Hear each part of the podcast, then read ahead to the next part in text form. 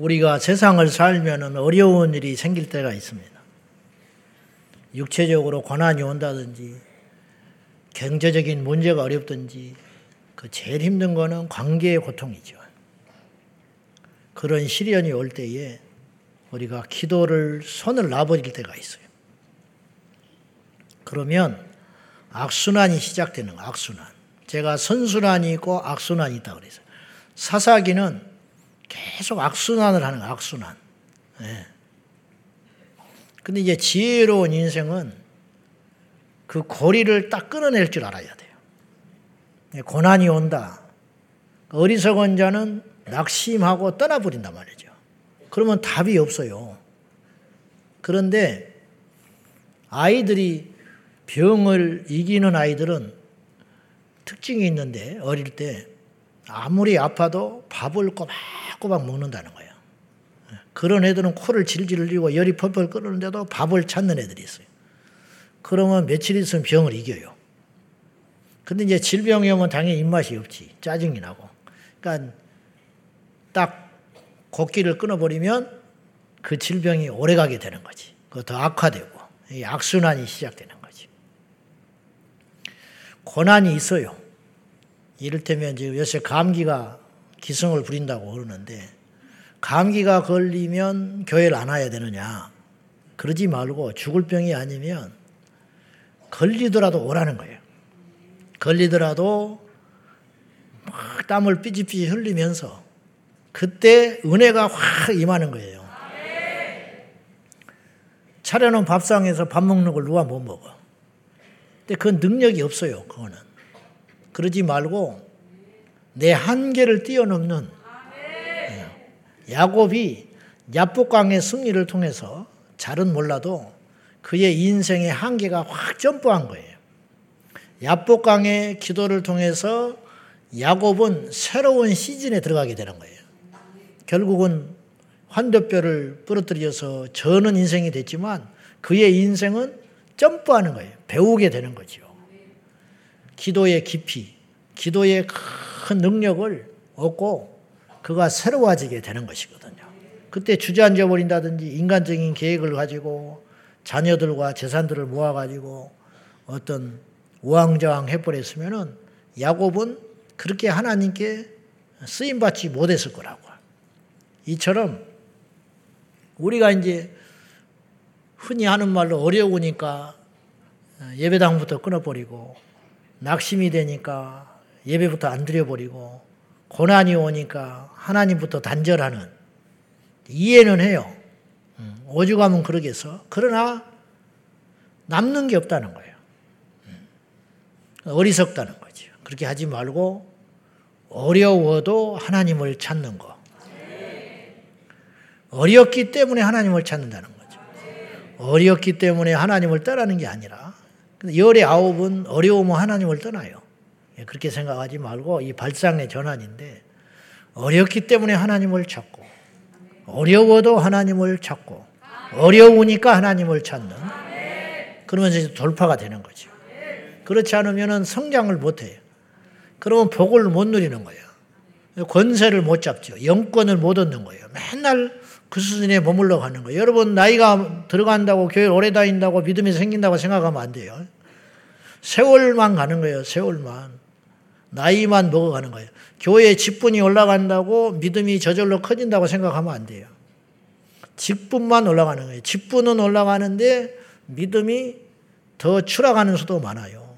그러니까 신학교 가서 더 추락하고 목사 되고 더 추락할 수 있죠. 젊었을 때는 안 그랬는데 나이 먹고 믿음이 더 추락할 수 있지. 그러니까 그런 길을 가지 말자는 거예요, 우리는. 저절로 얻어지는 게 아니고 몸부림을 치고 점프하고 애쓰고 됐다고 생각하면 안 돼요. 바울은 섰다 하지 마라 그래요. 섰다 하는 자는 넘어질까 조심하라. 어디서부터 믿음이 떨어졌는지 그걸 알고 계속 할렐루야 금요일 날 올 때마다 새로운 각오와 결단. 그냥 있는 예배라고 생각하지 말고 내가 오늘 설레이는 마음으로 그 설교자, 그 예배당, 그 찬양, 그 사람이지만은 우리 안에 새 영을 하나님이 부어주셔서 우리가 새롭게 될 적에 하나님의 새로운 역사가 우리에게 다가오게 되고 그로 인하여 또 경험할 수 없는 역사가 일어나고 은혜의 세계에 들어가게 되고 이렇게 가는 거예요. 정말 따져보면 신기한 일입니다. 이 예배라는 것이, 이 영의 일이라는 것이 한번 생각해 보십시오. 제가 종종 고백을 했지만은 제가 18년 차 아, 여기서 설교를 합니다. 설교를 우리 교회에서 했는데 18년 동안 설교를 하는 것도 쉬운 일은 아니지만은 그걸 듣고 있는 사람이 또 이상하다고요. 여러분 18년을 학교 다닌다고 생각해 봐. 제가 신학을 할 때 4년 했잖아요. 그리고 대학원에 가서 3년을 했으니까 7년을 했는데 우리는 신선한 게 없는 거예요. 대학원을 들어가도. 대학원을 들어가야 했고 들어가고 싶었지만은 막상 들어가고 나니까 그 선생님, 그 학교, 그 자리, 그 강의실 그렇잖아요. 그러니까는 이게 없더라고요. 근데 이 하나님의 은혜라는 것은 참 신기하고 놀라운 것이 날마다 새롭다는 거지요. 그게 하나님이 하시는 일이에요. 그것이 하나님의 살아계신 증거이기도 해요. 세상에 어디 책도 한두 번 읽으면 그 다음에 못 읽어요. 읽기가 싫어서. 뻔한 이야기니까. 성경은 읽어도 읽어도 또 생수의 강이 터져 나오는 것이고 설교도 마찬가지 아닙니까? 그러니까 이게 우리 영도 마찬가지예요. 그 예배, 그 시간, 그 자리이지만은 우리 심령이 새롭게 되면 하나님의 은혜가 또 새로워질 수 있다는 것이죠. 마지막까지 포기하지 마세요. 절대로 의인은 일곱 번 넘어지려니와 넘어질 수 있다라는 거예요. 그러나 일어나라는 거예요. 일어나서 또 다시 회복하고 그래서 마지막까지 절대로 포기하지 말고 누구만 기뻐하겠소? 우리가 중도에 손 놔버리면 누구만 기뻐하겠냐고. 시험 드는 게 훈장입니까? 시험 들면 누구만 기뻐하겠냐고. 기도 안 하면 누구만 기뻐하겠어? 교회와 멀어지면 누가 기뻐하겠냐고. 어? 설교 안 들으면 누가 기뻐하겠냐고. 어? 누가 손해냐고. 어? 여러분 기분 나쁘다고 집에 가서 방문을 꽉 쳐봐. 응? 누구 발만 아프겠냐고. 누구 발만. 어? 집에 가서 기분 나쁘고 상 엎어보라고. 누가 치워줘? 아무도 치워주는 상 없어. 내가 치워야 돼. 엎어버린 상. 그렇지 않아요? 그러니까 그렇게 하지 말고 조금 어리석게 살지 말고 인생을 경영하지 말고 항상 생각해 봐라. 성경은 영원한 것을 선택하고 생명을 선택하고 사는 걸 선택하고 네. 그걸 선택하라고 계속 우리에게 촉구하는 거예요. 어리석은 자가 되지 말고 우리가 그렇게 어, 가야 할 것입니다. 마지막까지 포기하지 말아야 할 것이 뭐냐? 믿음을 포기하면 안 돼. 마지막까지 포기하지 말아야 할 것이 예배, 예배. 마지막까지 포기하지 말아야 할 것이 뭐냐? 기도. 예, 절대 이 세 가지는 포기하면 안 돼요. 예배를 포기하지 마라. 믿음을 포기하지 마라. 기도를 포기하지 마라. 이 양 죽는다면 예배하다 가자니까? 사도 바울이 기도하다가 죽었을 거 아니에요. 마지막에 순교할 적에 기도하다가 죽었을 거 아니에요. 원망하고 죽지는 않았을 거 아니에요. 상식적으로. 스데반이 기도하다가 죽은 거 아니에요. 예수님도 마지막 기도하고 가신 거 아니에요. 예? 다 이루었다. 아버지여 저들의 영혼을 내 영혼을 아버지 손에 의탁하나이다. 저들은 저들이 하는 것을 알지 못하나이다. 기도하고 간거 아니요? 예, 우리도 마찬가지라는 거죠. 어? 이 땅이 고난이 있어도 잠깐이고 기가 막히게 좋은 일이 있어도 잠깐이야. 그러니까 하나님 앞에 설날을 기대하면서 내가 이 모습 이대로 주님 앞에 선다면 과연 어떤 평가를 받을 것인가. 그걸 잘 염두에 두고 우리가 지혜롭게 우리의 날 남은 날을 계수해 가면서 겸손하게 남는 것은 믿음밖에 없다. 남는 것은 기도밖에 없다. 남는 것은 주의 일밖에 없다. 그렇게 아시고 달려가세요. 지난 시간에 우리가 이상에 존재하는 모든 것은 다 존재 이유가 있다 그랬어요. 거저 주신 것이 없어요. 하나님은 악한 자도 심지어 악한 날에 적당하게 쓰려고. 예. 악한 자가 있어야 우리가 기도하는 거예요. 악한 자가 있어야 선한 자가 있는 거지. 그렇잖아요? 예. 그렇듯이 하나님께서 하나님의 허락 없이 일어난 일은 하나도 없다. 그러니 다 쓰임새가 있는 것이다 하는 거예요. 하물며 교회가 까닭 없이 존재하겠냐. 단지 그 사명을 못 깨닫고 허송세월하는 교회만 있는 것 뿐이지 하나님이 교회를 허락할 때는 그냥 허락하는 게 아니에요. 어떤 사람은 교회를 세우고 싶은데 안 세워져. 이 땅에 교회를 세우고 싶은 사람이 왜 없겠어요? 어떤 사람은 생각도 없는데 교회를 세워 그 사람을 통해서 이게 다 다른 거예요. 어떤 사람은 자기 아들을 주의 종을 만들기 위해서 몸부림을 치는데 안 되는 거예요.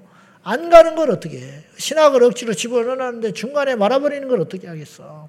근데 어떤 자는 두들겨 맞고 터지고 상책이 난 상태로 또 주의 길을 간다고요. 결국은 하나님이 목적대로 우리를 쓰는 것 뿐이에요. 인간을 창조하신 이유는 한평생 먹고 마시고 오라는 것이 아니에요. 노아의 시대의 이제 타락상을 예수님이 직접 언급을 했어요. 시집가고 홍수가 나는 그날까지 시집가고 장가가고 먹고 마셨다 그랬죠. 이거는 뭐냐면 두 가지 우리를 우리에게 시사하는 게 있어요. 예수님이 직접 언급했다는 건 뭐냐면 노아의 홍수가 사실이었다는 거예요. 응? 예수님이 노아의 홍수의 사건을 언급을 하잖아요. 그건 진짜 있었다는 말이에요. 예수님이 요나의 사건을 언급을 하지요. 그죠? 내가 너에게 보일 표적은 요나의 표적밖에 없다. 그러셨죠? 요나의 사건을 예수님이 인정한 겁니다. 요나는 고기 뱃속에 들어가서 사흘 있다가 다시 뱉어진 자예요. 예수님이 증명했어요. 그것이 사람이 지어낸 선지자의 이야기가 아니라는 거예요. 실제 역사 속에 있었다는 거예요. 니누에 가서 요나는 복음을 전했다니까요. 예수님이 언급을 했어요. 진리이신 주님이 노아의 사건을 언급을 하시고 요나의 사건을 언급을 하지 않습니까? 그러니까 사실인 거예요.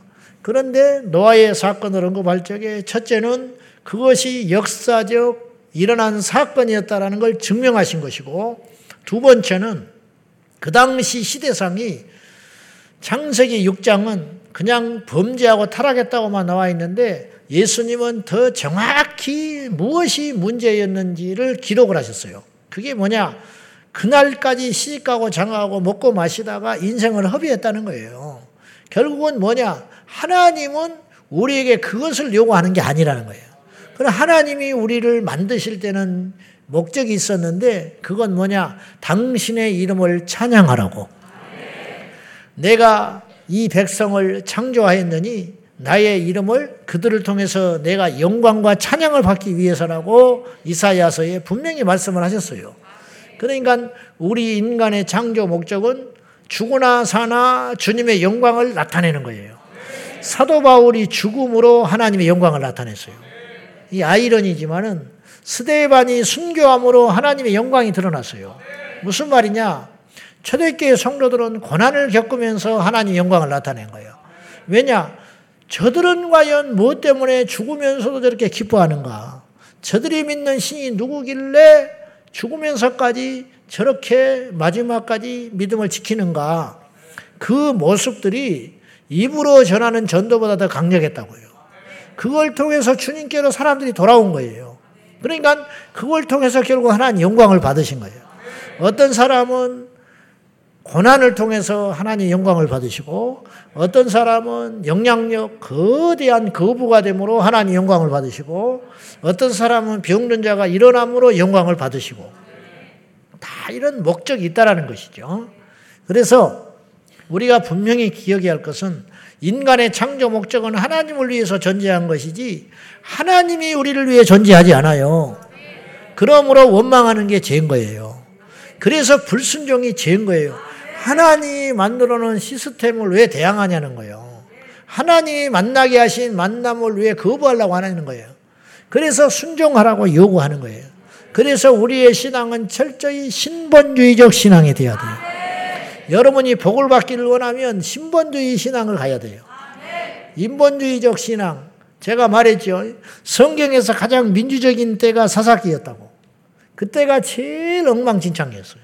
자기 소위에 옳은 대로 했잖아요. 민주주의적으로 산 거 아니에요. 내가 하고 싶은 대로 하고 산 거야. 이게 이게 민주주의야. 내 개성대로 사는 거. 근데 결과는 어땠냐? 그들이 망했어요. 그때가 이스라엘이 제일 고통받은 때였어. 계속 두들겨 맞는 거야. 자기 소위대로 옳은 대로, 자기 하고 싶은 대로, 사람들의 의견을 들어서 그렇게 했는데 그들은 더 행복해져야 되는데 이론상 행복하지 않았다. 고난이 끊이질 않았다. 축복은 어디에 있느냐? 하나님의 손에 달려 있다라는 거예요. 기억해야 돼요. 이걸 일찍 깨달아야 돼. 너무 늦게 깨달으면 인생을 너무 많이 허비하고 깨닫는 거예요. 신본주의적 신앙. 우리가 하나님께 맞춰가는 거예요. 그분이 우리한테 맞추는 게 아니에요. 그래서 성경도 그렇고 우리 주변에서도 어떤 일이 일어나고 있냐면 우리는 이해가 안 가. 근데 하나님께서는 충분히 그런 일을 하고 계시는 거예요. 그러니까 우리는 이해가 안 가고 우리의 상식에 맞지 않고 우리는 어이없는 일이 많지요. 그러나 하나님은 그 뜻을 펼쳐가는 거예요. 그래서 거기에 순응하고 순종하는 것이 믿음이라는 거예요. 이 땅이 전부라면 용납할 수 없는 일입니다. 그러나 우리가 하나님 앞에 가설 걸 생각하면 그것마저도 순응하고 가는 것이 하나님의 계획이고 뜻이라는 거예요. 자, 다시 왜 교회는 존재하는가? 그것은 교회만이 아, 할수 있는 일을 위해서 교회를 남겨놨다는. 교회가 교회만이 할 수 있는 일이 두 가지예요. 첫째는 하나님을 예배하는 일이에요. 그래서 성전의 제사를 통해 하나님을 예배하는 거예요. 제가 지난번에 말씀드렸죠. 딱히 인간이 하나님을 만나고 싶은데 방법이 없는 거예요. 근데 하나님이 놀라운 것은 제사법을 가르쳐 주기 전부터 인류는 제사를 드리더라는 거예요. 그게 뭐냐? 영적인 본능이라는 거예요. 아프면 울듯이 아이들한테 너 배고프면 울어라 가르쳐요?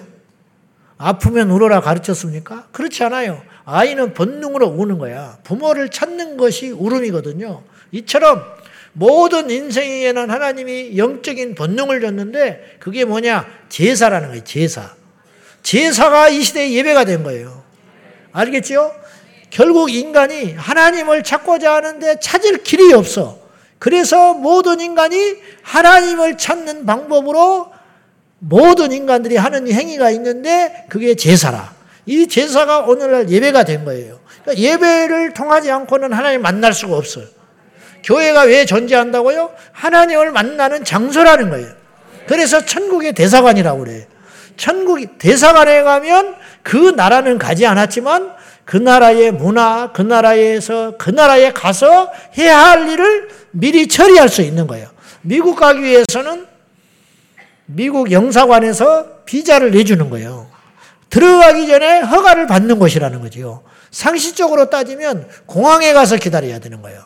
그 나라에 도착해가지고 내가 들어가도 될까요 말까요를 허가를 받고 허가하지 않으면 공항에서 돌아와야 되는 게 상식인 거야. 그래 안 그래? 그 나라에 가서 허락을 받아야지. 근데 그렇게 하면 너무 많은 손해가 일어나고 필요 이상의 낭비들이 일어나니까 이 나라에서 걸러버리는 거지요. 그 뭐냐? 그 역할을 미리 해주는 거.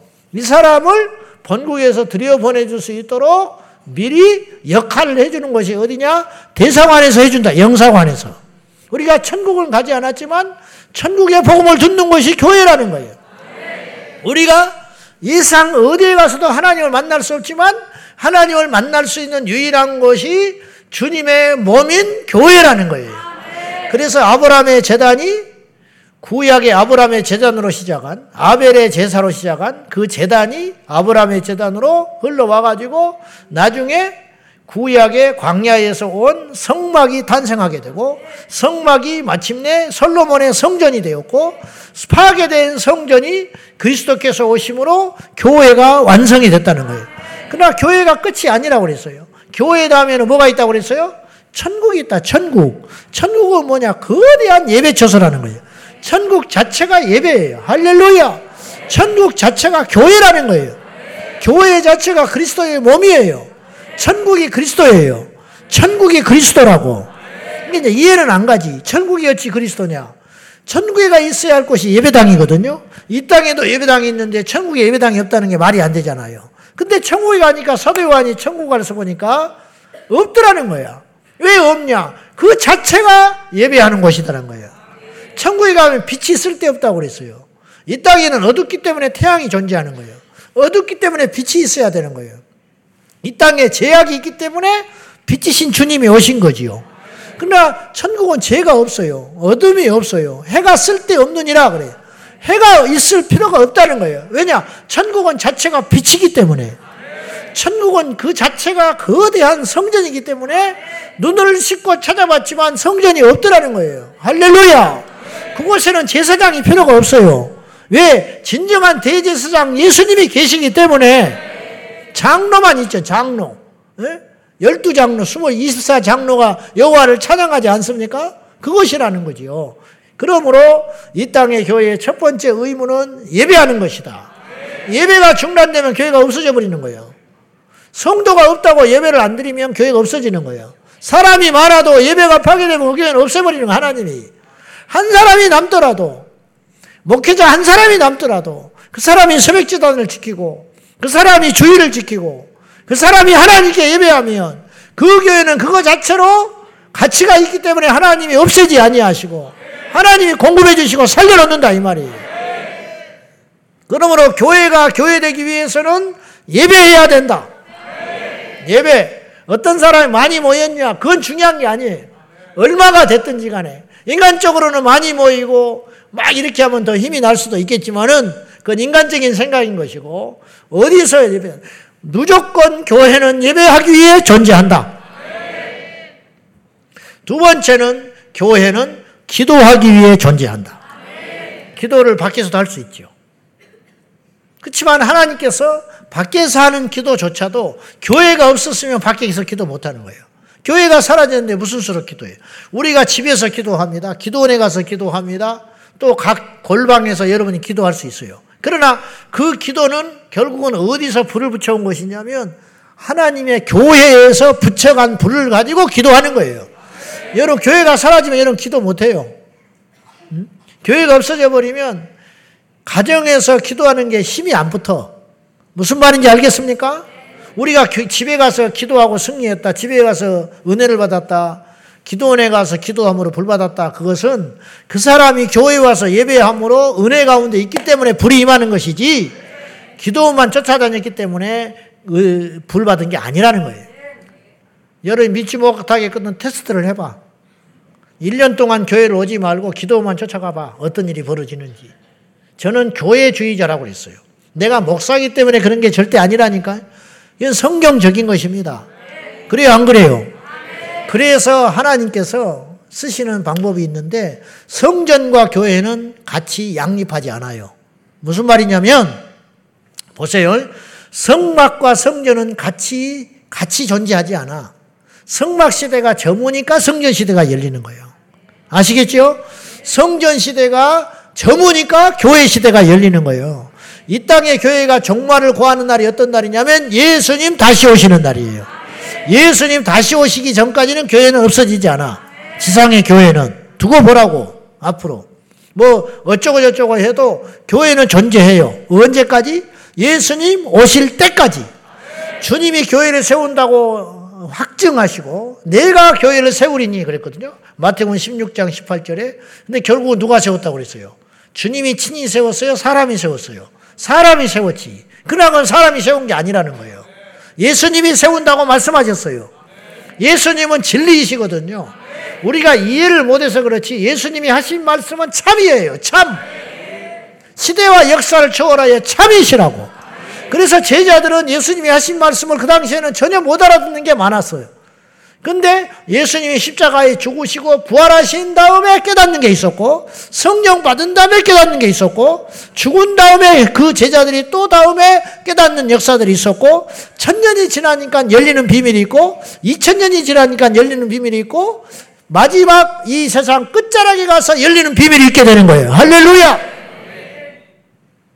삼성전 이야기를 하는데 삼성전이 왜 그러냐 성경의 예언대의 바이기 때문에 세워질 거라고 봐요. 근데 그건 주님이 오시기 전에 세워질 것이고 그곳에 자정하신다고 하셨으니까. 그래서 어, 성전과 성막은 같이 존재하지 않는다. 성막 시대가 점으니까 성전 시대가 열렸고 성전 시대가 점으니까 교회가 탄생한 거라는 2000년 역사 가운데 교회가 없었던 적이 한 번도 없었어요. 한 번 탄생한 교회는 한 번도 어떤 핍박, 어려움, 시련을 통해서라도 그 교회는 없어지지 아니하고 2000년 동안 계속 유지됐어요. 그 이유가 뭔지 아세요? 주님이 세운 교회이기 때문에. 그러면 그 교회를 2000년 동안 이루신 목적이 뭐냐 이게. 세우신 목적이 뭐냐? 예배와 기도를 통해서 하나님이 일을 하시려고 예배를 통해 주님을 만나고 우리의 기도를 통해서 하나님께서 어떤 일을 이루신다니까요. 기도도 억지로 안 되는 거예요. 우리가 기도한다는 것은 이미 우리의 마음에게 소원을 주셔서 우리가 기도하는 어떤 사람이 갑자기 생각이 난다는 거예요. 어떤 선교사님이 생각이 난다는 거예요. 그러면 그거는 하나님이 그 선교사를 님을 살리려고 우리에게 기도를 시키는 것이다 이 말이에요. 통일을 위해서 기도하지 않습니까? 그건 통일을 시키고자 하는 하나님 뜻이 있는 거예요. 우리 다음 세대들 위해서 계속 기도하지 않습니까? 다음 세대를 하나님이 일으켜서 쓰겠다는 거예요. 우리가 어떤 지금 믿지 않는 저 이방 땅을 위해서 기도를 하 수십 년 동안 어떤 사람이 기도를 하잖아요. 결국은 그 나라는 문이 열리게 되어 있어요. 1885년 조선 땅이 열렸습니다. 복음으로. 언더우드, 아펜젤러, 알렌 이런 분이 들어오기 시작했어요. 그거는 그러면 그분들이 그냥 와가지고 왔을 것 같아요. 천만에 이미 조선 땅을 위해서 중보가 시작된 거예요. 그 전에부터. 누구를 통해서 언제부터 시작됐는지는 몰라. 누구는 알까? 우리 주님은 아시지. 듣도 보도 못한 피 한 방울 섞이지 않는 조선 땅을 위해서 이미 중보 기도가 미국에서 영국에서 시작됐다니까요. 그 기도에 먼저 역사가 일어난 다음에 어떤 사람들의 심령에 마음의 소원이 열리기 시작한 거예요. 상식적으로 생각해 봐요. 그 옛날 누가 조선 땅으로 올 엄두를 내겠냐고. 어? 지금도 가기 어려운, 지금도. 너무 신기한 건 우리나라에 공식적으로 지금 약 2만 명의 선교사가 비공식, 공식적 합쳐서 비공식까지 따지면 더 많은 숫자가 있을지 몰라요. 예. 왜냐하면 교단의 파송을 받지 않고 그냥 간 사람, 개인적으로 간 사람, 비즈니스로 갔다가 선교하고 있는 사람, 뭐 이런 것까지 따지면 엄청나게 많은 숫자들이 지금 디아스포라 흩어져 가지고 전 세계에 유대인 다음으로 어쩌면 유대인보다 더 많은 디아스포라가 우리나라에 있어요. 너무너무 신기한 것은 이 작은 나라가 말이죠. 안 들어간 나라가 없어. 제가 놀란 게 가끔 이제 고국에 방문했다가 우리 교회에 오는 분들이 있어요. 별 군데서 다 와요. 듣도 보도 못한 나라에서 와. 나는 남미에 우리나라 사람이 그렇게 많이 있는지 몰랐어. 브라질, 아르헨티나, 뭐, 이태리, 이제 영국, 프랑스, 미국, 독일 이런 데는 일본 이런 데 널려 있고, 뭐 아프리카 어디에서 와. 그러니까 방문한 사람이 그 정도면 방문하지 않고 거기서 뭐 안 들어간 나라가 안 들어간 나라가. 생전 보지도 못하고 듣지도 못하고 이름조차도 모르는 그 나라에 선교를 하겠다고 가는 분들은 도대체 어떤 생각을 가지고 가신 것이냐. 네? 하나님의 뜻이 있어서 사람들을 이렇게 움직이기 시작한다는 거예요. 핏줄이 하나 있기를 합니까? 자기 피부치가 있기를 합니까? 간다고 무슨 보장이 되기를 합니까? 죽어요, 잘못하면. 그런데도 간대. 이게 보통 일이냐, 이 말이에요. 하나님이 살아 계셔요. 하나님이 살아 계셔서 지금도 그런 역사를 이루고 있는 거예요. 함부로 뭐하러 그런 데 갔냐. 그렇게 말하면 안 돼. 그들 때문에 우리가 복을 누리고 있는 거예요. 그들 때문에 이 나라가 번영하고 있는 거예요. 우리나라가 이뻐서 번영하는 게 아니에요, 절대로. 공급을 해야 되니까 우리의 복을 주시는 거예요. 우리가 뭔가를 가져야 후원할 거 아니요. 우리가 힘이 있어야 뒷받침해 줄 거 아니요. 이걸 좀 알았으면 좋겠어요. 좀 다른 말로 흘러갔지만은 일단 먹어 그냥. 먹으면 되는 거예요. 그냥. 무슨 설교를 들었더라 기억 안 해도 괜찮아. 기억 안 해도 집에 가서 그냥 마음이 뜨겁고 힘이 생기고 죄가 버려지고 다시 기도할 마음이 생기고 용서할 마음이 생기고 다시 일어날 힘이 생기면 그건 은혜 받은 거야. 뭐 기억 안 나도 돼. 지난주 주일날 설교 기억나요? 제목이 뭔지 알아? 나나 알지. 여러분 아무도 몰라. 그래, 안 그래? 그렇잖아. 상관없다니까. 오늘도 마찬가지. 오늘 제목 기억나요? 나도 몰라. 나도 봐야 돼. 나도 봐야 된다고. 나도. 주보에도 안 나오는가. 한번 따라해 봐요. 기도. 기도. 교회의 전제 이유.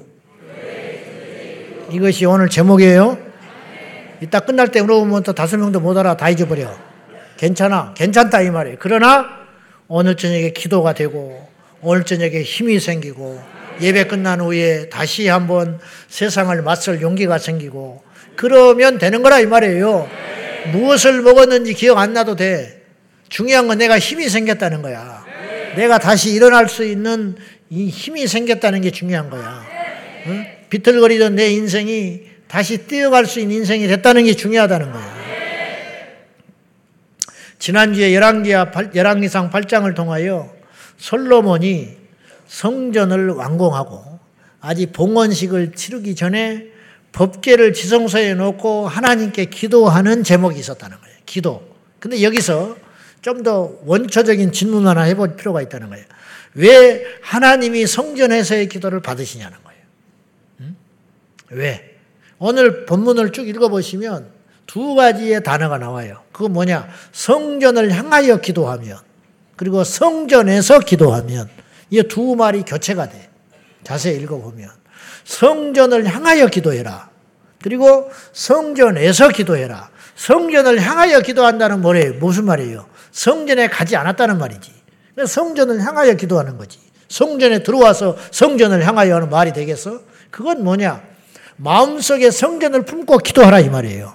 성전을 향하여 성전을 바라보며 성전을 기대하며 내 마음속에 성전을 담고 여러분이 예배당에 오지 않지만 예배당을 품고 기도하라는 거예요. 성전을 품고 기도하라는 거예요. 오늘 신약 시대로 들어가 보면 예수의 이름을 품고 기도해라 이 말이에요.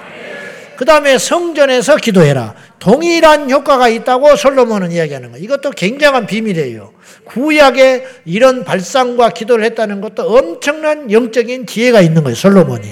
성전을 향하여 기도했다. 그리고 성전에서 기도하면 동일하게 하늘에 계신 하나님 아버지께서 들어주신다고 약속하고 있는 거예요. 그러면 왜 성전을 중심으로 기도해야 되냐? 성전을 향하여 기도하든 성전에 가서 기도하든 성전에 연결시켜서 기도하고 있는 것 아닙니까? 솔로몬이 왜 그러냐? 29절을 한번 봐요. 다 같이 시작.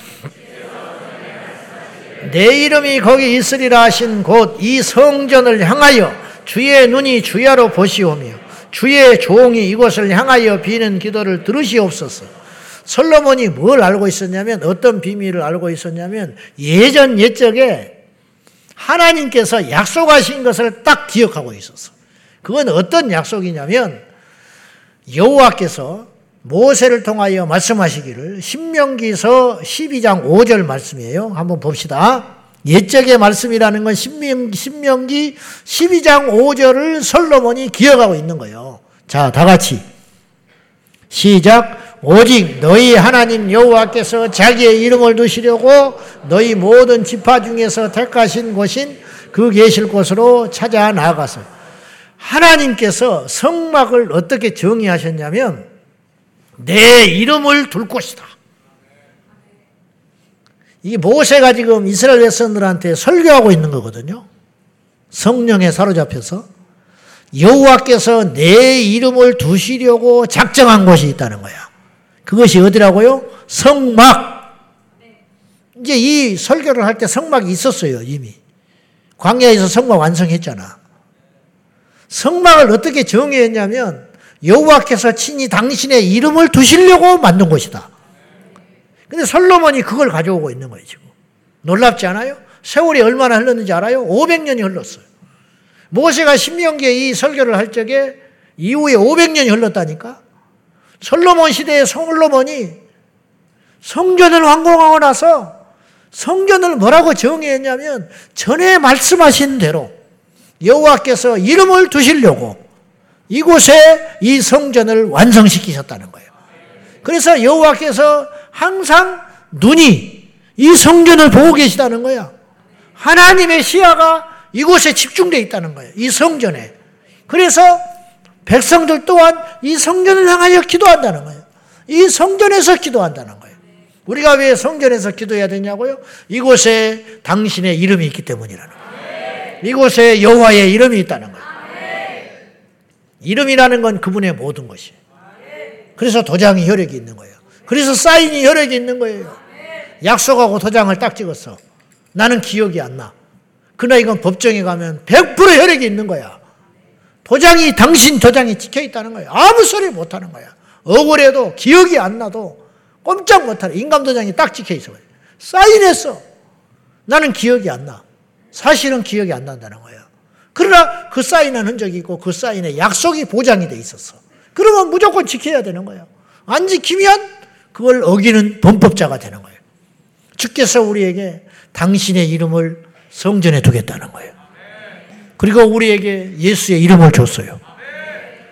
제가 교회에 가서 제일 납득이 안 된 건 몇 가지가 있었는데 그 중에 하나 성경 구절이 어떤 구절이냐면 요한복음 1장 12절이었어요. 영접하는 자, 곧 그 이름을 믿는 자들에게는 하나님의 자녀가 되는 권세를 주셨다는데 이게 무슨 말이냐? 왜 제가 납득되기 어려웠냐면 이런 말은 내가 들어보지를 못했어요. 무슨 뜻이냐면 영접하는 자 곧 그분을 믿는 자는 하나님의 자녀가 되는 권세를 주셨나니 그러면 내가 쉽게 이해할 수 있을 것 같아. 근데 왜 그분이라고 하냐? 그 이름을 믿으라고 하냐? 이름. 이런 말은 세상에 안 쓰는 말이에요.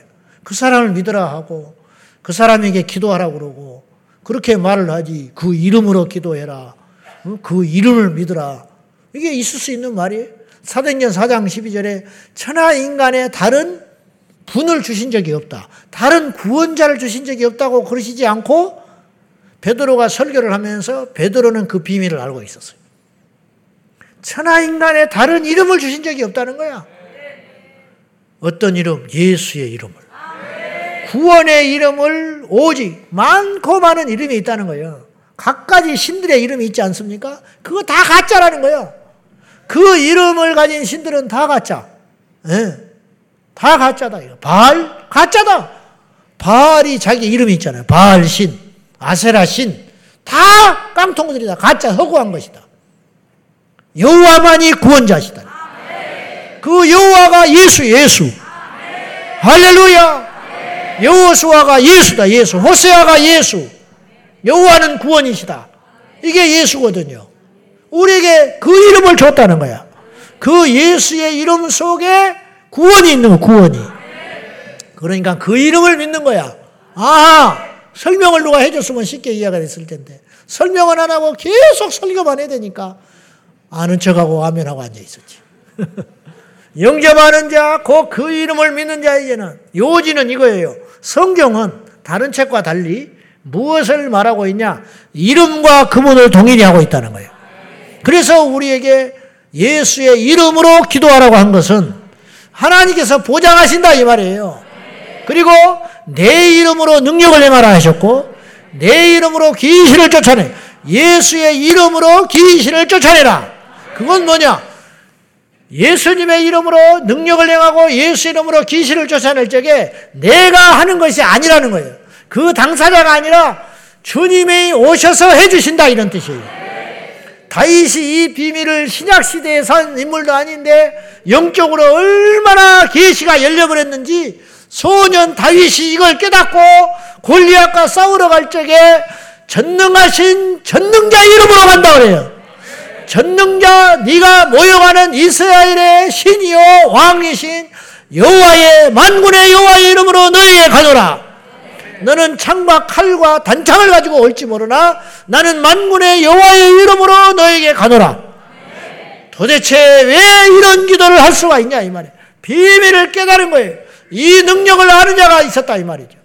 왜 성전의 기도가 강력하고 능력이 있으며 왜 성전에서 기도해야 되느냐? 이곳에 당신의 이름을 두신다고 약속하셨기 때문이라는 거예요. 근데 구약에는 성전이 하나 있었어요. 하나님이 두 개를 용납 안 했다니까요. 그래서 남, 북이스라엘과 남유다가 딱 갈라져 버렸을 때 남쪽 유대 땅 예루살렘에 성전이 있었고 북쪽 사마리아 땅에 성전이 있었단 말이에요. 그래서 사마리아 수가성 여인이 예수님께 이 질문을 하잖아요. 이건 무슨 말인지 알아요? 우리는 이곳에서 주장창 제사를 드려왔다는 거예요. 사마리아에. 근데 당신들은 예배할 곳이 따로 있다고 하더라. 예루살렘에. 그러면 둘 중에 하나는 가짜가 아니겠냐. 사마리아 수가성 여인 이 이야기를 한 거예요. 굉장히 중요한 이야기를 한 거죠. 내가 인생이 이렇게 풍기 박산나고 박살나고 사연 많은 인생으로 살지만 나는 하나님은 제대로 알고 싶다. 내 제사는 하나님께 제대로 연락되기를 원한다. 근데 이제 자기 안에 회의가 있는 거예요. 이곳에서 예배하는 것을 나는 정성껏 드린다 하지만, 제사를 드린다 하지만은 하나님이 안 받아버리면 어떻게 하냐? 가짜라고 하면 어떻게 하냐? 그 질문을 한 거예요. 그러자 주님께서 여기도 아니고 이 산도 아니고 저기도 아니다. 음. 하나님께 예배할 때가 오나니 지금이다. 이때라. 그러니까 장소의 개념이 깨진 거예요. 그때부터. 옛날에는 여호와의 이름이 어디에만 있었냐면 성전에만 있었어요. 성막에만 있었고 법계에만 있었고 솔로몬의 성전에만 있었다 이 말이에요. 근데 성령이 임하시고 예수께서 오시고 성령이 임하시고 깨져버렸어. 뭐냐? 새로운 시즌이 열린 거야. 그것이 뭐냐? 복음의 시대, 신약의 시대, 교회의 시대, 성령의 시대가 열린 거라고요. 그래서 이걸 이제 우주적 교회라고 그러는데 전 세계 교회를 헤아리기가 어려울 정도로 많아요. 우리나라에 6만 개 정도 교회가 있어요. 그리고 이 고양시에만 1,400개가 있어요. 일산, 덕양구 합쳐서 1,400개, 파주 빼고. 아시겠어요? 1,400개의 교회가 있다면, 이 땅에 6만 개 교회가 있다면, 전 세계에는 몇십만 개가 있을 거 아니야. 그러면 구약 같으면 다른 건 다 가짜야. 하나만 진짜인 거야. 하나만. 예루살렘에 있는 그 성전만 진짜였겠지. 근데 그것도 파괴되고 없어졌잖아. 그러면 교회는 하나만 있어야 그 하나 있는 교회만 진짜라는 거예요. 교회 숫자가 아무리 많아도 그 중에 하나님께서 인정하시는 교회는 딱 하나여야 돼요. 구약으로 치면 근데 왜 신약에 와서 이렇게 많은 교회가 있는데 하나님이 다 용납하셨냐? 물론 이단 교회도 있지. 이단 교회라는 건 그건 교회가 아닌 거예요. 무슨 말인지 알아요? 그냥 교회라고 하면 안 돼. 그거는. 무슨 말인지 알겠죠? 옛날에 제가 마귀 방언이라는 말을 했어. 방언 기도에 설명을 하면서 마귀 방언이라는 말은 방, 안 되는 말이라는 거예요. 무슨 말이냐? 그건 방언이 아니야. 방언이 아니니까 방언이라고 하면 돼요? 안 돼요? 안 되지. 응? 독, 약도 그거는 말이 안 되는 소리야. 독약. 그냥 쓰고 있지만은 독, 약이 그 약이요? 독이지? 그래, 안 그래? 독약은 약이 아니잖아. 헷갈리세요? 독약이라는 말 자체는 안 되는 소리라니까. 그건 약이 아닌데 약이라고 자꾸 쓰는 거예요. 독약. 독약이었지, 약이야, 독이지. 그죠? 안상홍 하나님의 교회, 하나님 어머니의 교회, 신천지 교회 그렇게 쓰잖아요. 신천지 교회가 어찌 교회야 그게 이단이지. 에? 신천지 교회라는 말 자체가 안 되는 소리라는 거예요. 일단 그건 차후하고 시간 다 가버렸네. 야, 참 미안합니다.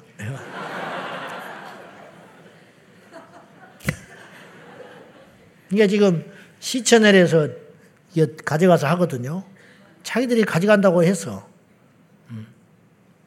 난돈 안 줘. 내가 돈을 받아야 된다, 사실은. 그래, 안 그래? 아니, 돈을 좋아한다는 게 아니라, 이치적으로 내가 돈을 받아야 되는 거 아니야. 우리 그 가져가서 했으니까. 그죠? 음. 어쨌든 가져간다고 그래서 알아서 하라고 그랬어. 그런데 굉장히 애를 먹을 거야, 말은 못해도.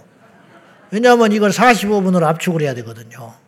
그 지금 이제 11시부터인가 뭐 10시부터인가 나가, 텔레비전에.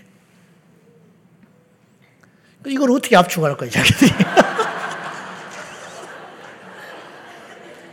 때로는 좀 미안해. 진짜로. 왜냐하면, 까지 우리한테 이걸 해줬으면 해. 그냥 못한다고 그랬어. 그것도 일이라고. 알아서 해라, 당신들이. 근데 오늘 같은 날은 정말 힘들 거야. 왜냐하면 첫째, 둘째, 셋째 이렇게 하면 앞에 서두는 다 빼더라고, 이 사람들이. 45분을 압축을 해야 되니까. 오늘 같은 날은 이제 죽어난다고, 이제. 알아서 해. 그건 자기들이 알아서 하고. 요 말도 뺄 거야, 나갈 때는. 그러지 않겠어? 근데 어쨌든요, 죄송합니다. 어디까지 하다가 이렇게 왔나 모르겠네. 아무튼, 아, 중요한 이야기 하려고 그랬는데, 아무튼, 교회에 주의 이름이 있다. 근데 교회 숫자가 많잖아요.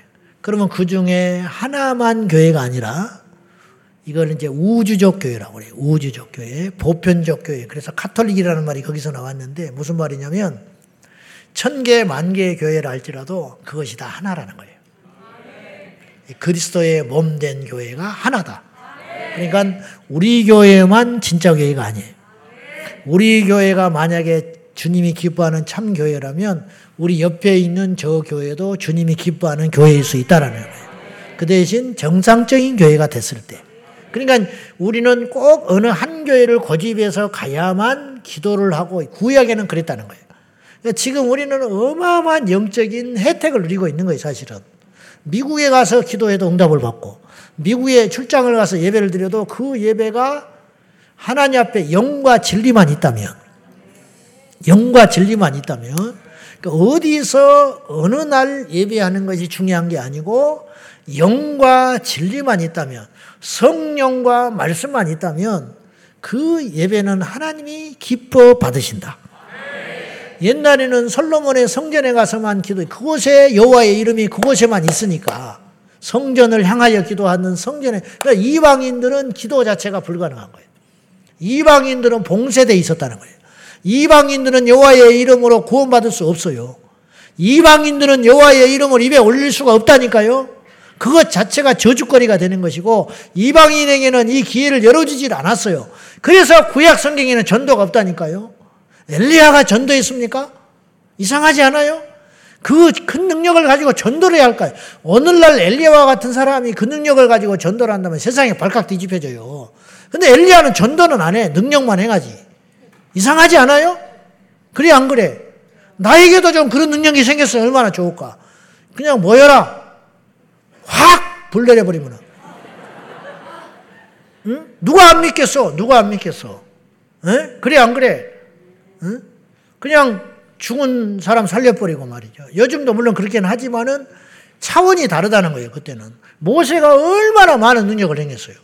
근데 모세는 전도를 안 해. 그 엄청난 능력을 가지고. 애굽 사람들한테 전도해야 할 거 아니야. 바로한테 가서 전도해야 되지 않은 거야? 바로와 전도해서 하나님 믿어버리면 끝나는 거 아니야? 근데 바로한테 가서 전도를 안 하고 싸워.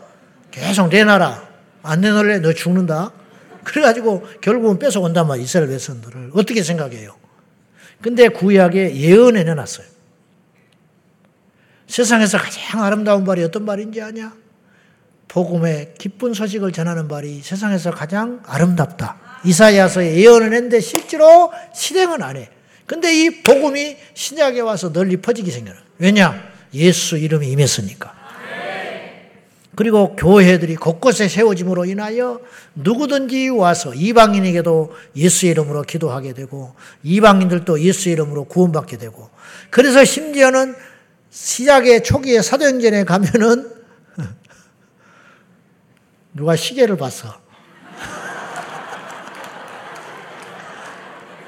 왜 그러냐? 걱정이 되는 거야. 이 인간이 오늘 왜 그러나? 솔로몬의 기도를 한다더니 엉뚱하네. 그냥 먹어. 그냥 먹고 은혜만 받으면 돼. 이것도 억지로 안 되는 것이니까. 시채널한테는 미안하지만 할 수가 없어요. 자, 그래서 심지어는 초창기에 교회를 세운 예수님의 제자들도 이방인에게는 복음을 안 전했어요. 그래서 베드로 같은 사람도 이방인에게는 복음을 전하라 음들을 못 내고 있었다고. 음, 뒤늦게 복음이 증거되기 시작해요. 그래서 고넬로의 집에를 환상을 안 보였다면 안 갔다니까요. 베드로가. 그 놀래버려. 뭘 놀랬냐? 이방인에게도 성령이 부어주심을 보고 놀래기 시작하는. 아, 새로운 시대가 열렸구나. 이방인에게도 구원이 시작되는 것이구나. 그래서 바울을 통해서 이방의 문이 쩍쩍쩍쩍 열리기 시작하는 거예요. 그래서 사도 바울을 택하실 적에 아나니아를 통하여 죽어버린 아나니아 말고 안수하면서 눈에서 비늘이 벗겨지며 할 때 그 전에 아나니아가 안 가려고 하니까 성령께서 임지하셔서 나의 택한 그릇이다. 이방인을 구원하기 위한 나의 택한 그릇이다. 설득을 해가지고 가서 안수해가지고 사도 바울이 눈이 돌아오고 성령이 임하고 그 즉시로 복음을 전하기 시작하는데 바울은 이방이든 유대인이든 무조건 복음을 전하기 시작하다가 나중에는 이방인 선교에 치중하게 되는 거죠. 이게 뭐냐? 하나님이 그를 통해서 물꼬를 트기 시작한 거예요. 물꼬를. 베드로는 유대인 선교를 했고 그래가지고 이방인에게도 복음이 증거되기 시작하는데 증거되기 위해서는 복음이 복음되기 위해서는 예수 그리스도가 있어야 하고 교회가 있어야 했다 이 말이죠. 이곳에 주님의 이름이 있습니다. 그래서 이곳은 그분의 집이고 그분의 몸이 되는 것입니다. 이곳에서 기도하면 하늘에 계신 아버지가 들어주신다고 약속하신다. 그래서 지난주에 우리가 첫째로 솔로몬이 이곳에서 어떤 기도를 했느냐. 억울한 자와 눌린 자와 상한 자, 그리고 이 원치 않게 오해를 받는 자들이 억울한 심령을 가지고 주의 성전에 올라 기도할 적에 하나님께서는 그 기도를 예면하지 마시고 들어주시라고 솔로몬이 간곡하게 기도하는 장면이 나오는 걸 봤어요. 그래서 우리는 어떻게 해야 하냐 했으면은 억울한 자를 위해서 중보 기도해야 할 의무가 이곳에 있다. 우리가 있다. 억눌리고 상한 자들을 위해서 기도해야 된다. 하나님께서 이 땅에 연약하고 억울한 자의 문제를 해결할 수 있는 것은 정부가 해결을 못해요. 선진국 같은 미국 같은 나라도 거지들과 노숙자들을 해결을 못해. 그 좋은 공원을 잘 꾸며놨는데 노숙자들이 텐트를 치고 거기서 기숙, 그, 살아가고 있는데 해결을 못해. 뭐냐? 돈을 주면 하루 만에 다 써버려. 돈을 주면 그거 가지고 또 죄를 지어버려. 돈을 안 주는 게 아니에요. 사회보장제도가 돼 있어서 이들에게 집을 줘요. 돈을 집을 주는데 집을 멀쩡한 집을 놔두고 밖에 나와서 살아버려. 너무 이해가 안 가는 거죠. 왜냐 정신이 피폐돼 있어요.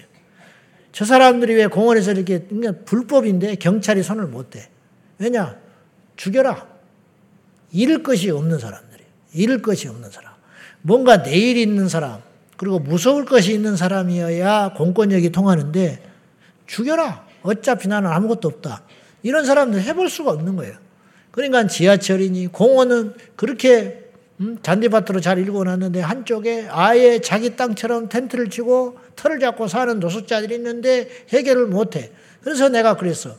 내가 지나가다가 그 아는 일행한테 아니 저 사람들은 다 집을 지어서 주든지 수용은 미국은 그런 힘이 있지 않냐 파워가 있지 않냐 그랬더니 한대 멀쩡한 집을 지어서 살게 하는데 안 살고 나와버린대. 나와서 저렇게 산다는 거예요. 나와서. 방법이 없어요. 정부가 해결 못해. 가난은 정치인들도 해결 못해. 이 세상에 일어나는 부조리들은 법들이 해결을 못한다는. 그럼 어떻게 하냐? 솔로몬이 그 기도를 하는 거예요. 그 상하고 억울하고 누명 쓴 자를 위해서 눌린 자를 위해서 이곳에서 기도할 적에 하나님께서는 그들의 하늘을 풀어주라고 기도하는 거예요. 솔로몬. 그걸 첫 번째 기도하는 거예요. 그래서 우리는 이 땅에 우리는 대단한 박애주의자는 아니지만은 어떤 사람들을 도움을 주고 구제하고 하기 전에 기도해야 된다는 거예요. 기도할 적에 그들이 일어나게 되고, 기도할 적에 그들이 소망이 생기고, 기도할 적에 그들의 인생의 문이 열리기 시작한다는 거예요. 할렐루야! 기도해야 된다. 기도 없이 김진옥 목사님이 증명을 했어요. 그분이 활빈교회 개척해 놓고 청계천에서 넉마주의들 어렵게 사는 분들한테 수없는 자보, 자원을 쏟아부어 줬어. 그분이 새벽을 깨우리로다 간증이나 책을 보면은 그분이 쌀 가져다가 옛날에 의료 보험 그 보장이 안 될 때 병원에 데려다가 이 사람 눕혀가지고 자기가 보증 서가지고 돈 빌려다가 옛날에 의료보험이 안 되니까 수술 같은 거 하려면 돈이 엄청나게 드는데 그걸 자기가 보증 서가지고 없는 살림에 돈 끌어다가 병 고쳐주면 감사해야 되고 하나님께 나와 예배하고 새로운 삶을 살아야 되는데 건강해지면 또 술 먹는 거예요. 건강해지면 아내를 폭행하니까 아내가 쫓아와가지고 내 남편 죽도록 놔둬버리지. 뒤지게 놔둬버리지. 왜 고쳐줘가지고 이 지경이 됐냐고 원망을 할 때 이분이 번아웃 돼버린 거예요. 나는 그러면 어떻게 해야 되냐는 거야. 쌀 없는 사람한테 쌀을 주면 고마울 줄 알았는데 왜 저 사람한테는 쌀을 주고 나는 안 주냐고 원망을 하고 줬다가 이제 어지간하면 다른 사람을 주니까 그동안 받은 건 생각 안 하고 쌀을 주지 않는다고 집에 교회 와서 항의를 하면서 교회를 떠나버리는 그들의 뒷모습을 보면서 이분이 답이 없다는 걸 알게 된 거예요. 인간적 복음, 인간적 선함으로는 저들의 인생을 새롭게 할 수 없다라는 것을 처절하게 청계천 바닥에서 깨닫고 그분이 성령을 인정하기 시작하는 그리고 복음만이 답이라는 것을. 선교지에서도 수없는 선교사님들이 그 고백을 해요. 어? 사람을 모으기 위해서 구제하고 선을 하고. 그러나 안 변화되더라는 거예요. 안 변해. 다 끊어버리고 예수만 전할 적에 그리스도 예수가 그들의 인생을 새롭게 하는 것을 선교 현장에서 숱하게 보고 있다는 거예요. 그러므로 우리는 구제하지 않는 게 아니라 하나님께 그들을 하나님께 하소연하고 하나님께 그들을 내어 맡기고 기도할 적에 하나님이 일하시도록 그래서 그들의 주님께서 친히 임재하셔서 그들의 어둠의 인생을 빛으로 생명으로 성령의 인생으로 변화되도록 그렇게 기도해야 된다 이 말이죠. 할렐루야. 왜냐하면 그 근본 문제는 바로 죄가 있기 때문이라는 거예요. 우리는 기도의 범위를 넓혀서 보지 못했고 가보지 못했고 관심밖에 영역이지만 이때 이제라도 우리가 알게 되고 깨닫게 됐으니까 이 땅에 억눌리고 상하고 찢긴 자들과 하나님의 공의를 위해 싸우는 자들을 위해 중보기도해야 한다고 제가 그랬어요. 우리가 일상이 매여 있고 바쁘고 힘들어서 포괄적 차별금지법 시위에 못 나간다 할지라도 이 염동설 안에 그걸 반대하는 자들을 위해서 기도해야 된다 이 말이에요. 지금도 기독교적 문화 컨텐츠를 가지고 아까 제가 서두에도 잠깐 광고했지만 그걸 위해서 열악한 환경 가운데서 실험하는 거룩한 그 믿음의 종들을 위해서 그 배우들, 그 감독들, 그 스탭들을 위해서 우리가 기도해야 된다는 거예요. 그 열악한 상황 속에서도 승리할 수 있기를 위해서. 그럴 때 악의 어떤 역사들이 허물어지기 시작한다는 국가인권정책 기본계획이라는 거, 여러분 또 잠시 잊어버렸지만, 이게 12월 말까지 완성이 돼요. 지금. 그걸 위해서 동분서주 기도하고 싸우는 사람들이 있어. 기론평 교수님 같은 경우는 머리를 깎았어. 농성을 하면서. 나는 못 깎아요. 난 설교를 해야 되니까. 그분은 장로님이니까 내가 깎고 나타나면 은혜가 되어서 깎고 싶어, 진짜로. 깎아서, 머리를 깎아서 그것이 해결된다면 내가 100번이라도 깎지. 응? 근데 이제 그렇게 몸부림을 치시는 거예요. 그러면 그것이 다 헛된 것이냐? 그렇지 않다는 거예요. 그래서 조금 반영이 되고, 악한 것들을 더 막아내고, 더 더러워져야 할 것이 덜 더러워지고, 더 폭주할 것이 스톱하게 되고, 이런 일들이 일어나게 된다는 거예요. 그 일을 위해서 헌신하고 수고하는 종들을 위해서 우리가 끊임없이 기도해야 된다는 거예요. 포항의 권사님은 처절해요. 어. 저한테 이제 그런 연락을 오고 하시는데 전단지 2만 장을 뿌렸어. 2만 장. 음? 집집마다 아파트마다 꽂고 꽂고 꽂고 음? 길거리 나가서 몸도 성치 않지만 나가서 음? 그러면 적어도 우리들은 다른 교회라면 우리 교회는 적어도 그들을 위해서 손가락질하면 안 된다 이 말이에요. 우리를 대신해서 싸우는 그들을 위해서 전방에서 나라를 지키는 우리 자녀들을 위해서 우리가 격려해주고 축복해주고 기도해주지는 못할 망정 어? 지나가면 군발이라고 그러고 말이죠. 이런 나라는 우리나라밖에 없어. 군인들을 무시하는 나라는 우리나라밖에 없다고. 미국은 그렇지 않아요. 비행기 타면 1등석이야. 지난번에 세계로 교회 갔더니 그 목사님이 해안가에 건물을 지어놓고 특이한 걸 써놨더만은 뭘 했냐. 식당을 운영해, 이탈리안 식당을 잘 차려놔가지고. 선교센터를 지어서 평일날 거기 앞에 편말이 써 있어요. 경찰관, 군인, 소방관 무료. 무료야 그곳에 오는 사람들은. 그것이 기독교적 정체성이라는 거예요. 왜 그들을 무시하냐 이 말이야. 우리를 위해서 대신 싸워주는 사람들인데, 우리를 위해서 대신 굳은 일을 해주는 사람들인데, 그들을 위해서 기도하라는 거예요. 그들을 위해서. 그럴 때 이 나라가 달라진다는 거예요. 함부로 하지 말고, 무시하지 말고, 전도자들을 위해서 길거리에서 전도하는 우리가 그렇게 해야 되는 거예요. 그러나 그들이 하고 있는 것을 위해 격려하고 기도해 주라 이 말이에요. 우리가 나가서 못한다 할지라도. 나라를 위해서, 우리의 장래를 위해서, 학교 강단에서, 그리고 국회 앞에서, 길거리에서, 이 나라의 올바름을 위하여, 통곡하며, 애통하며, 몸부림치는 그 종들을 위해서, 우리가 중보의 기도를 쉬지 말고 하면, 어떤 일이 벌어지느냐? 그 공의로운 종들을 통해서 이 땅에 당신께서 어떤 일을 해 가신다 이런 뜻이. 이 기도를 이곳에서 해라. 그리고 하늘에 계신 아버지께서 들어 주시리라.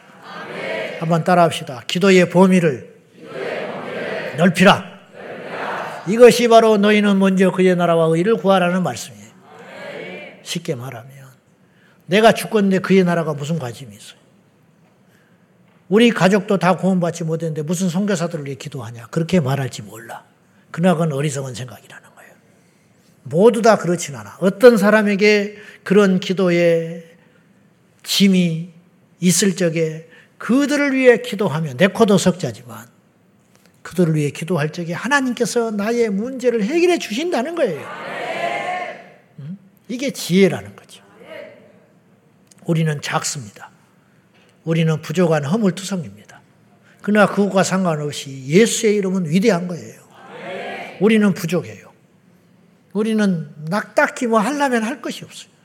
우리 각자 한 사람이 무슨 힘이 있습니까? 우리 안에 뭐 정치적 권력을 가진 사람이 있습니까? 재벌이 있기를 합니까? 어떤 세상을 움직일 수 있는 영향력 있는 사람이 있습니까? 우리는 약해요. 사실은 너무너무 한스러울 때가 많아. 전화 한 통으로 어떤 걸 막아내고 전화 한 통으로 어떤 불의한 일을 바꿔버리고 그러면 좋겠어. 그러나 우리에게는 그런 물리적 힘은 없어요. 그러나 기억해야 할 것이 있어요.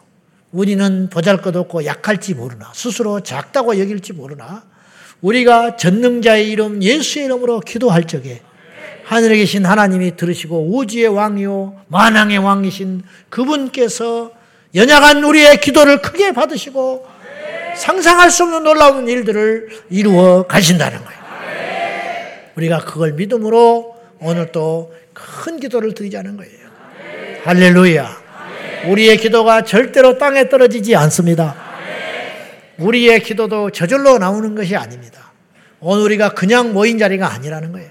하나님이 뜻이 있어서 우리를 모이게 하셨고, 우리를 이 자리에 오늘 이 저녁에 이 제목으로 이러한 어떤 방향으로 우리에게 이런 감동을 주시고 이렇게 하셨다는 것은 하나님의 뜻이 있는 줄 알고 우리가 이 밤에 그런 기도를 드려보자는 거예요.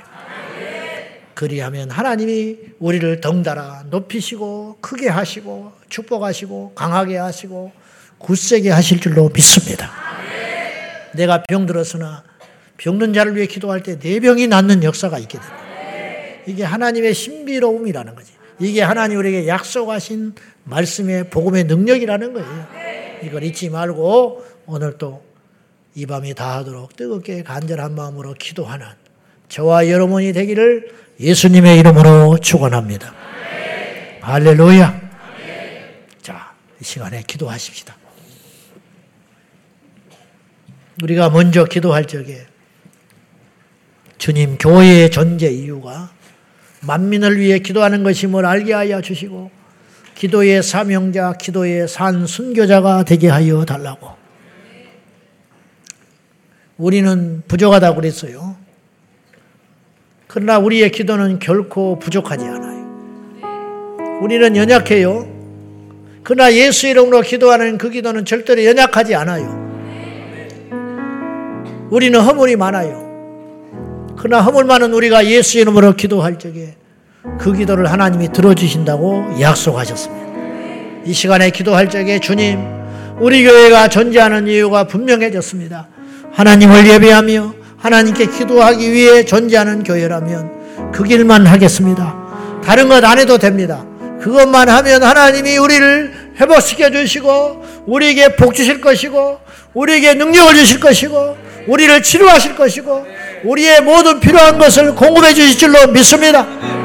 믿으십니까? 주여 우리 교회에 존재하는 이유가 만민을 위해 중보하는 것임을 잊지 않게 하시고 우리 모두가 기도의 사명자 기도의 산순교자가 되게 해달라고 다 같이 우리 한 마음으로 우리 주님을 찾으며 기도하겠습니다. 주여!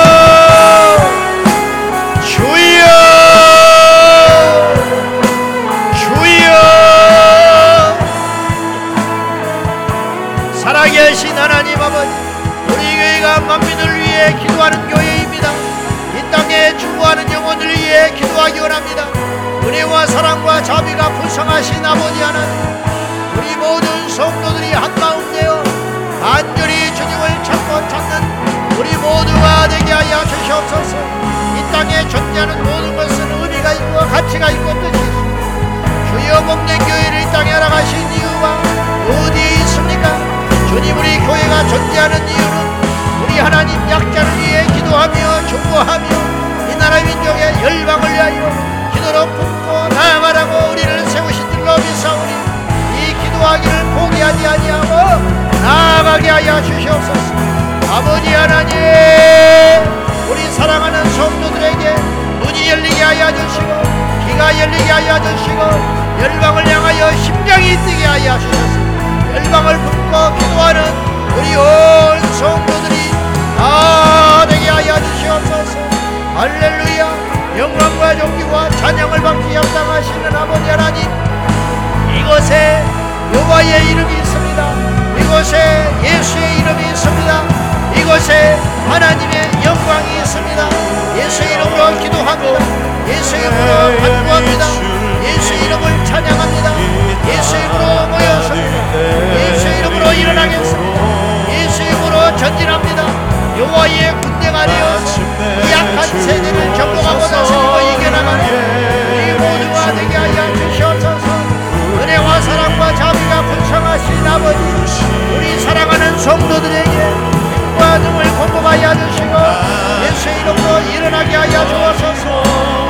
예수 이름으로 일어나게 하여 주시고. 할렐루야. 할렐루야.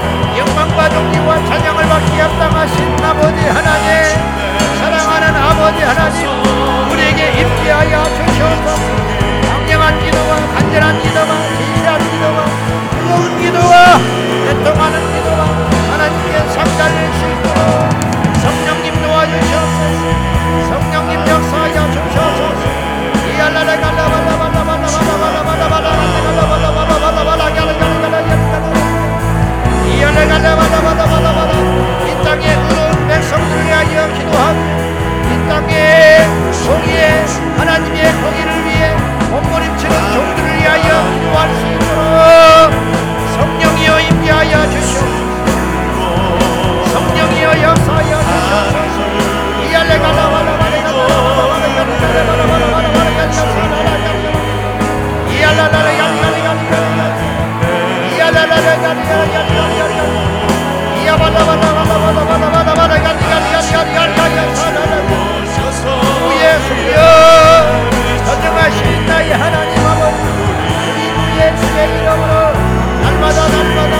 나타나며 행진하는 예수 이름을 찬양하며 예수 이름으로 구하며 예수 이름으로 나가게 하여 주옵소서 할렐루야. 영광과 정기와 찬양을 받고 영담하신 아버지야 믿습니다. 우리 하나님 아버지 우리 사랑하는 성도들 큰 기도를 드리게 하여 주시고 열방을 품고 기도하게 하여 주시고 이 땅에 고통받는 성도들 이 땅에 고통받는 약자들 위하여 기도하며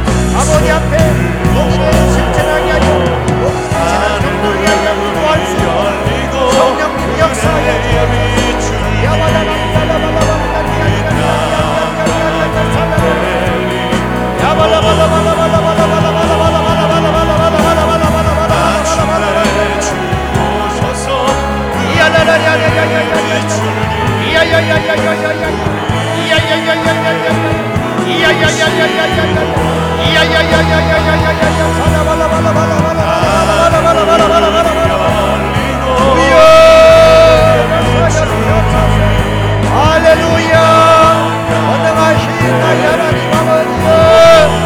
bana!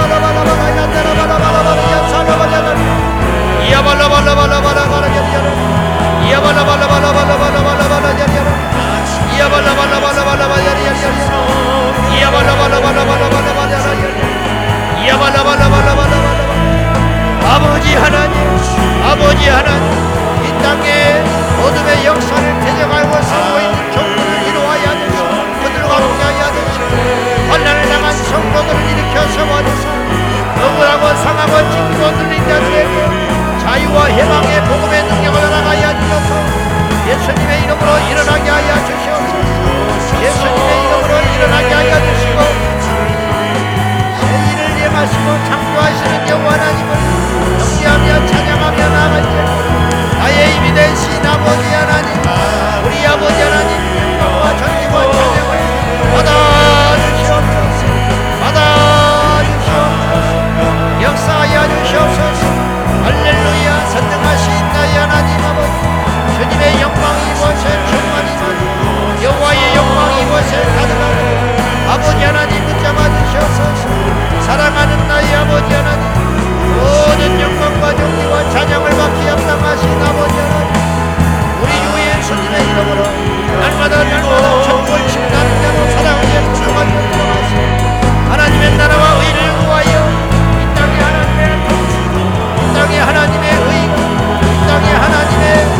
才行。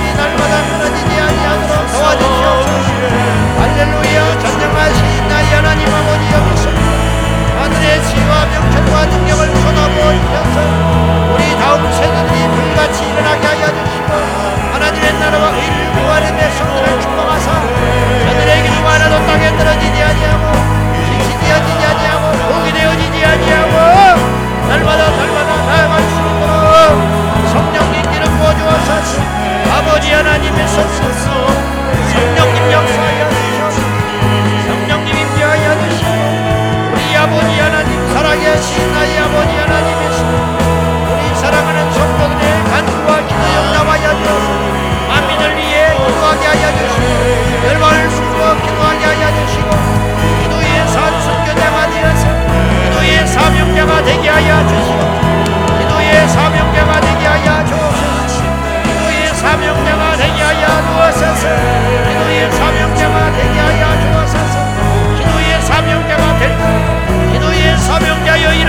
일어날지어다 기도의 사명자여 일어날지어다. 중보 기도자들이여 일어날지어다. 중보자들이여 일어날지어다.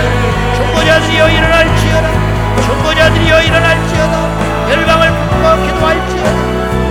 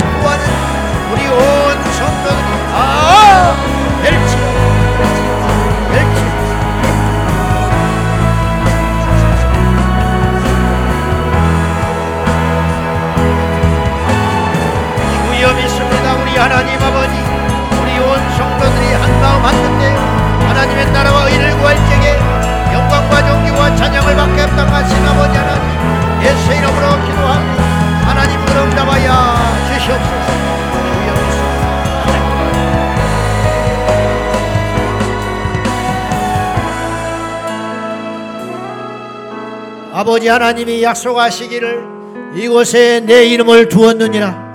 이곳에 구원의 이름 예수의 이름이 있습니다. 이곳에 응답의 이름 예수의 이름이 있습니다. 이곳에 복음의 이름 예수의 이름이 있습니다. 이곳에 능력의 이름 예수의 이름이 있습니다. 이 이름을 가지고 기도하면 들으신다고 하신 아버지 하나님 이 성년에서 우리가 예수 이름으로 기도하게 하여 주시고 온 땅의 교회들이 예수 이름으로 기도하게 하여 주시옵소서. 이 땅의 모든 교회들과 열방의 모든 교회들이 예수의 이름으로 구하게 하여 달라고 잠자는 모든 성도들이 깨어 기도하게 해 달라고 다시 한번 기도할 적에 주님 이 땅에 있는 모든 교회들이 예수의 이름이 있습니다. 믿습니까? 그 예수 이름으로 기도하는 우리 모든 생명 공동체 교회 되게 해달라고 다 같이 땅의 교회를 위하여 땅의 열방의 교회를 위하여 주의 종들을 위하여 충고하며 나가겠습니다. 주여!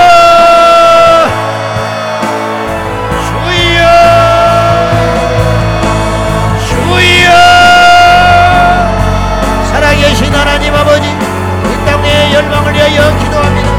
이 땅의 모든 교회를 위하여 기도합니다.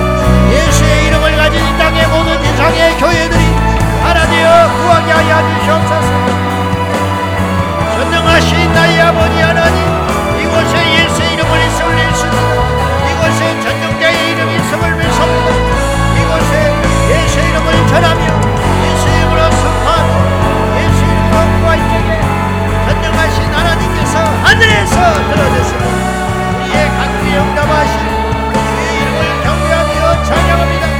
너는 내게 부르짖으라 너는 부르짖으라 너는 부르짖으라 너는 부르짖으라.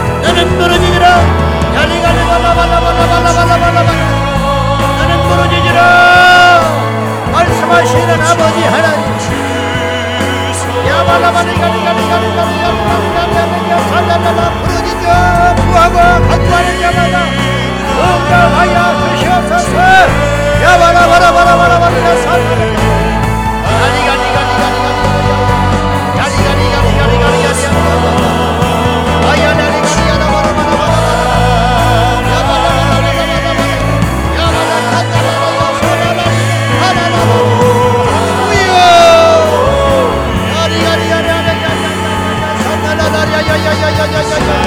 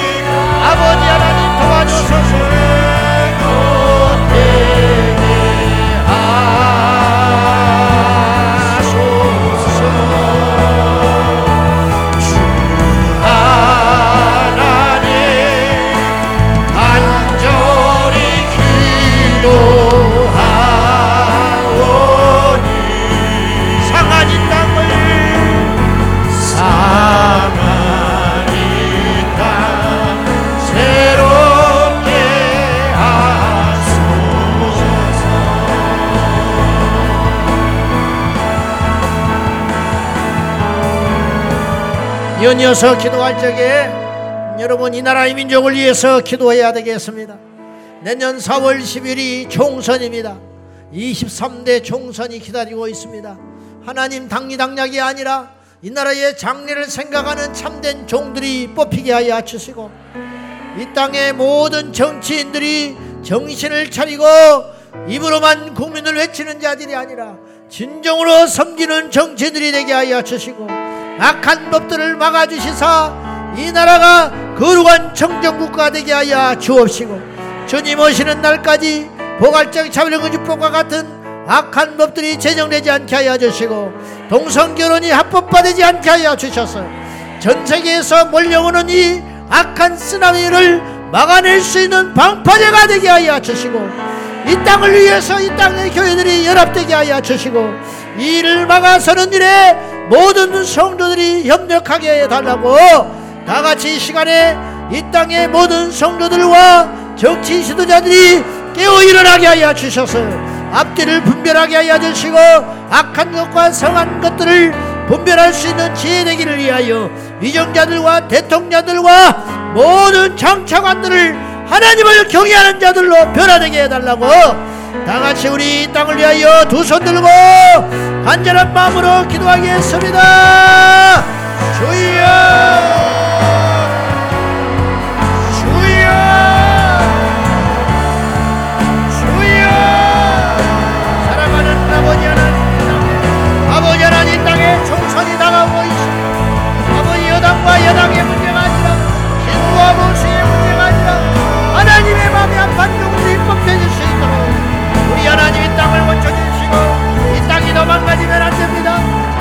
더 타락하면 안 됩니다. 마약의 중독자들이 늘어나고 있고 특별히 우리 젊은 세대들이 정신을 차리지 못하고 마약에 중독되고 있습니다. 하나님 이 땅을 마약의 중독에서 해방시켜주시고 악한 몸의 소치 저주셔서 이 땅이 나라 가되게 하여 주시고 복음의 정령국가가 있는 이 땅을 새롭게 고쳐주시옵소서. 주여